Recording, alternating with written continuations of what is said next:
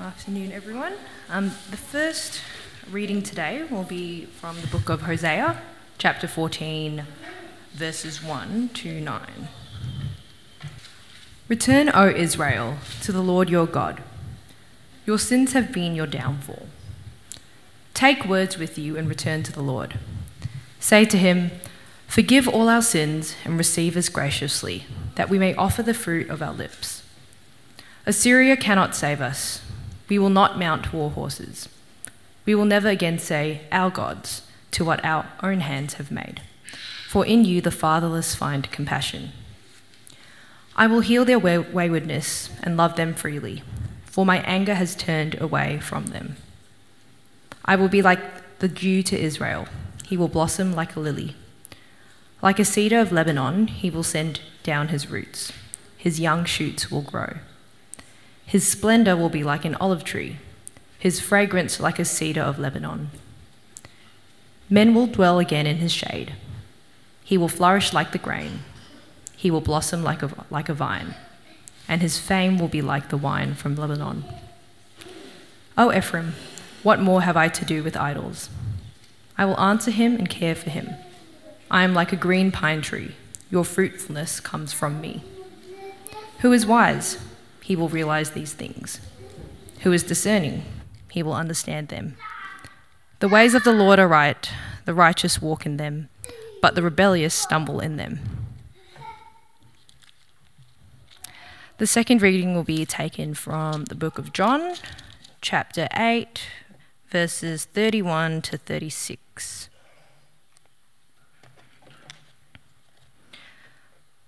To the Jews who had believed him, Jesus said, If you hold to my teaching, you are really my disciples.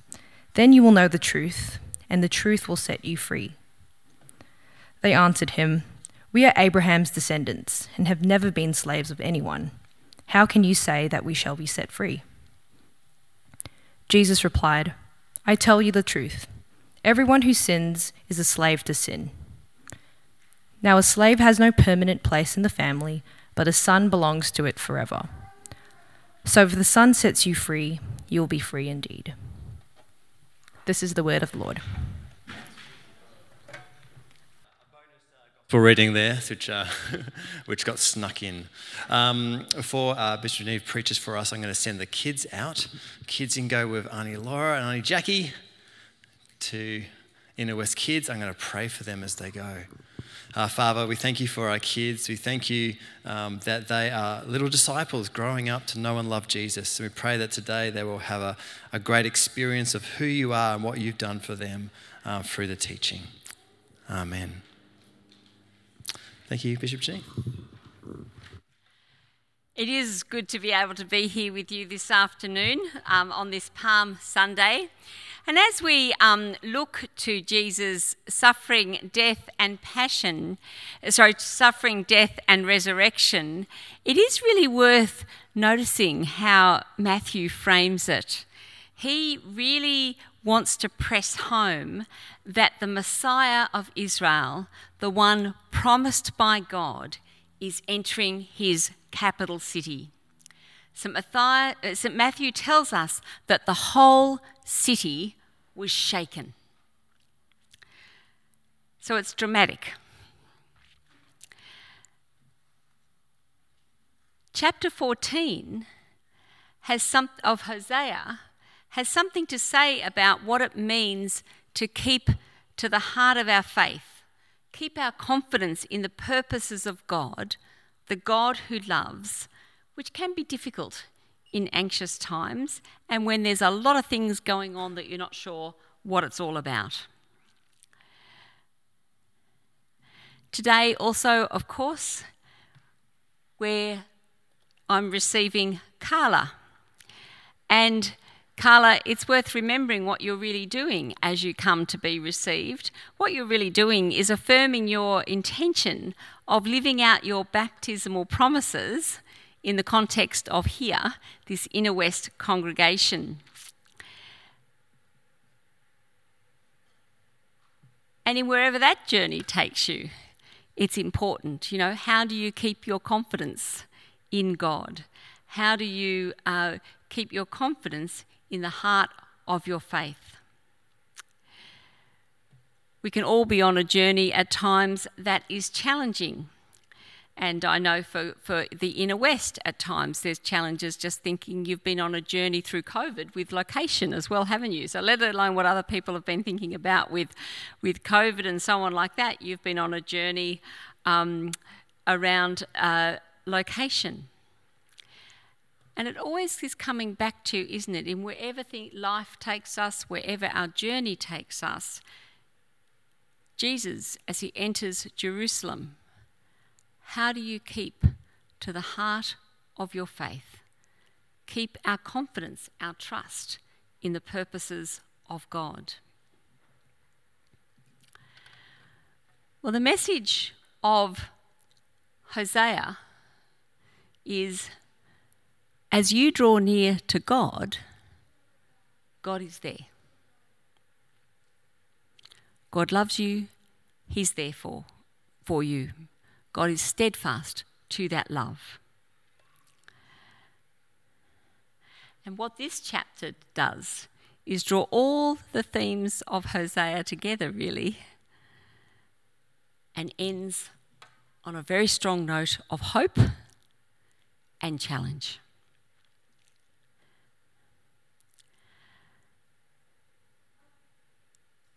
It's worth remembering, as I reminded you before, the, of the promises made at our baptism. The key promises we make or are made on our behalf uh, or con- uh, as, a, as a child, and we confirm them if that's the case when we're older. But the key promises are you're not going to say them today, but that's really what you're harking back to. I turn to Christ, I repent of my sins. Or to put it in terms of our reading from Hosea, Hosea this morning, return Israel to the Lord your God. Your sins have been your downfall. Now, you will have been hearing that message of return throughout the book. But that is it in a nutshell what enables us to keep to the heart of our faith, keep our confidence in the purposes of God, the God who for us is revealed in Jesus Christ. Return to the Lord your God.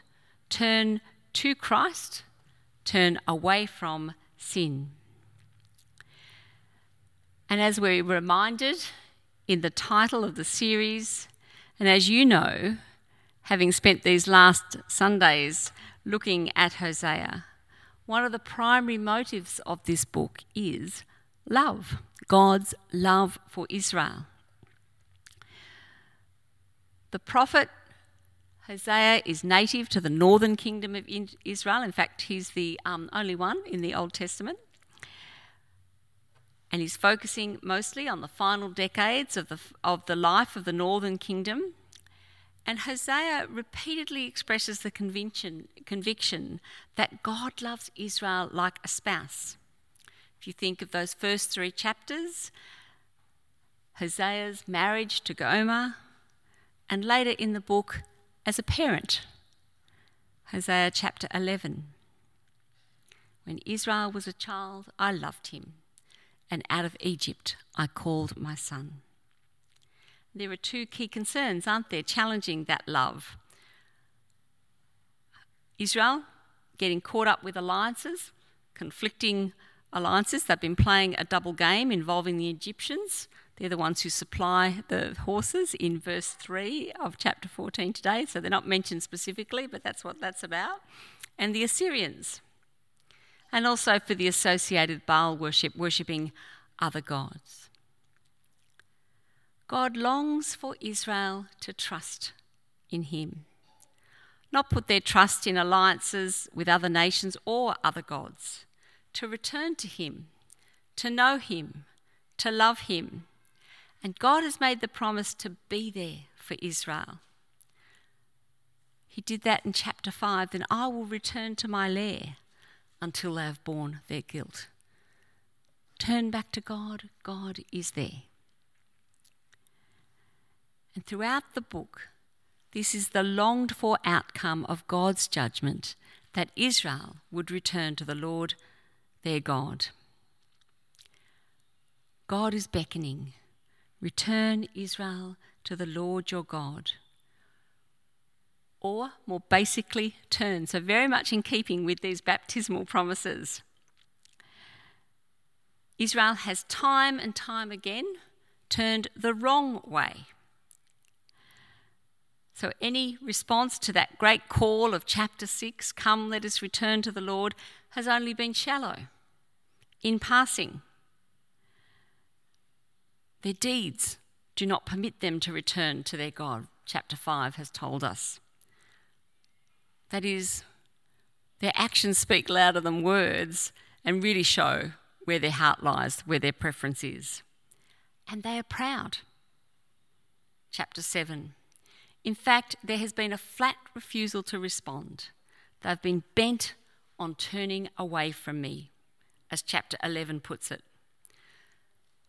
turn. A simple word, a strong word. Embracing in theological terms repentance and conversion as well as reconciliation. I turn to Christ. I repent of my sins, that is, turning away from God and following my own path. I turn back from following the path of selfish living and all that is false and unjust, which puts me at the centre as number one, in other words, rather than Jesus. I reject all that. I turn away from it. I renounce Satan and all evil. I turn to Christ, reconciled to Him. So, all that is contained in the promises we make at our baptism. God doesn't give up. If their repentance has been shallow, God will deepen it. So, even though there's all of that going through the chapters of Hosea, when we come to this final chapter, there is real longing, warmth. It's an emphatic form of the word return that is used there in verse 1. It's been a long time since I've done Hebrew, so I'm relying on commentators for that. And the preposition to is strong. I did do four years of Hebrew though, but it's a long while ago. We could almost translate it, O turn Israel right back to the Lord your God. And even the familiar words, your God, there's an intensity in that against all deserving in the face of all the broken loyalties, the marriage holds. God is still hers, Israel's. The Lord loves the people of Israel, though they turn to other gods, as chapter 3 puts it. Loves them to the end, despite what they do. And of course, we see the truth of this in the events of Easter, don't we? I mean, today we heard people shout, Hosanna to the Son of David. And maybe they even meant it at the time they were shouting. But it's actually only on Friday that you will hear people shout, Crucify him, as they have handed him over to the Romans.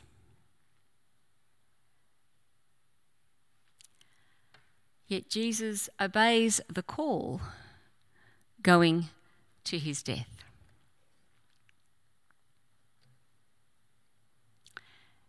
And we do see here in Hosea that God's call, as much as long God longs for us to respond to that call, it is an exacting call.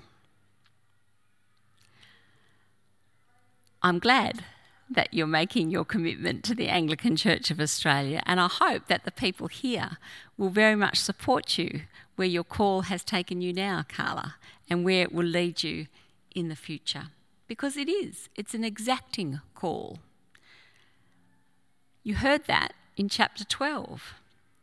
But you must return to your God, maintain love and justice, and wait for your God always. Chapter 12, it focused more on the love and justice. This chapter focuses more on the wait continually for your God. So, verse 2 take words with you and return to the Lord. Words of repentance without reservations or excuses, rather than denying or minimizing. And I actually find in my own life, it's really only as I wait on the Lord that I think I'm stopped from minimizing or denying. Because when I'm in a rush, it's very easy somehow to excuse myself and make light. But if I actually stop and wait on the Lord, that is much harder. All the way through this book, there is this contrast between meaningful, genuine encounter versus the formalities and offerings which people try to substitute for him. Say to him, Forgive all your sins and receive us graciously, that we may offer the fruit of the lips. More literally, that is, take, accept what is good. So take words with you of repentance and plead that God will take them, accept them for what they are, the offerings from the lips and the heart. That, that, that God will accept what God is requiring of his people, which is, as we've been reminded in chapter 6, God desires mercy, not sacrifice, and acknowledgement of God rather than burnt offerings. A message which Jesus has reinforced in Matthew when he's responding to attacks by the Pharisees a message reflected in another of our baptismal promises to love God and our neighbour as ourselves, Jesus' summary of, our law, of the law, and an expression the writer to the Hebrews picks up on explicitly in chapter 13. Through Jesus, therefore, let us continually offer to God a sacrifice of praise, the fruit of lips that openly profess his name. And for that to be genuine, it requires a turning from the old ways. For Israel, it is saying goodbye to political alliances and false gods, futile hopes and false beliefs, in other words, turning away from not taking God seriously. Now, you might be thinking, that's not me. But as long as what our own hands have made, whatever that is for you, whether it's money, whether it's all the work that you do, whether it's even all the ministry that you do. As long as what our own hands have made is more important to us than the one who made these hands, then that verse is just as relevant for you. Rather than being able to say to God with Hosea, For in you the fatherless find compassion, verse 3 or as the New English Bible translates it, for us, the, the fatherless finds a father's love, which of course is taking us back to the prophet's broken marriage and disowned daughter, Lohurama, which means unloved. And she is renamed Ruhama. She is loved.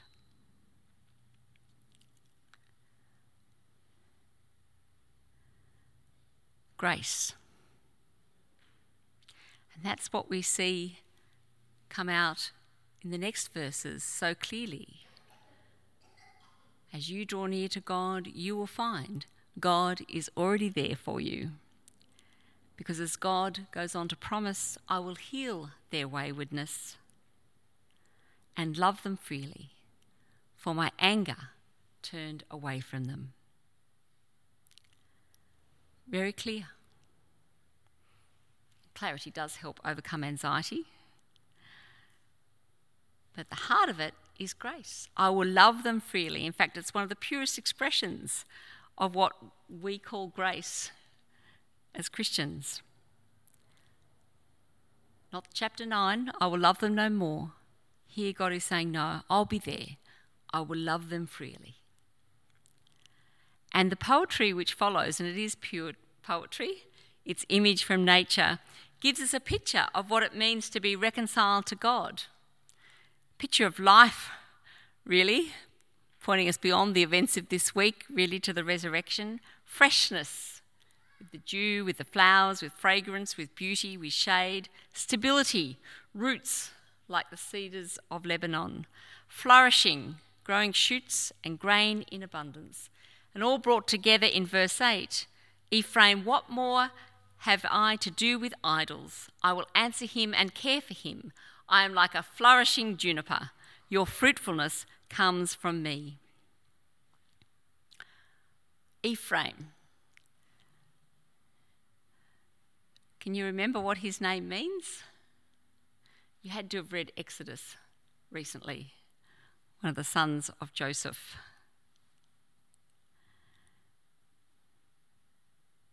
It means, for God has made me fruitful.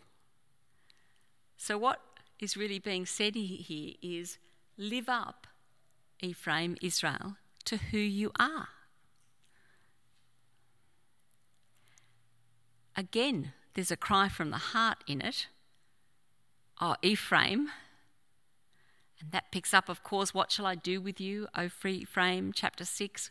How can I give you up, O Ephraim, chapter 11. You've heard it before. Here we're hearing the plea to accept God's invitation, just as Jesus will plead with Jerusalem later in the week, O Jerusalem, O Jerusalem, in Matthew 23. God, not idols or Egypt or Assyria or Rome for that matter, has all the constancy of the evergreen, all the richness of the fruit tree. What more has Ephraim, which is also translated, to do with idols? So live up to who you are. Ephraim does not need to look further than God, and neither do we. The prophecy, of course, is open ended. Israel might respond, Israel may not. The response is hers to make, as it is ours. And so we suddenly get this last verse at the end, which is not so much prophecy but wisdom. So it might be a postscript added, we don't know. Who is wise? Let them realize these things. Who is discerning? Let them understand. The ways of the Lord are right, the righteous walk in them, but the rebellious stumble in them. So, what does it mean for you to keep to the heart of your faith? Whatever life brings, wherever your journey takes you, confident in the purposes of God. It's keeping our confidence in the purposes of God, the God who loves us to the end, as revealed in Jesus Christ, turning to Him, waiting on Him, remaining in Him.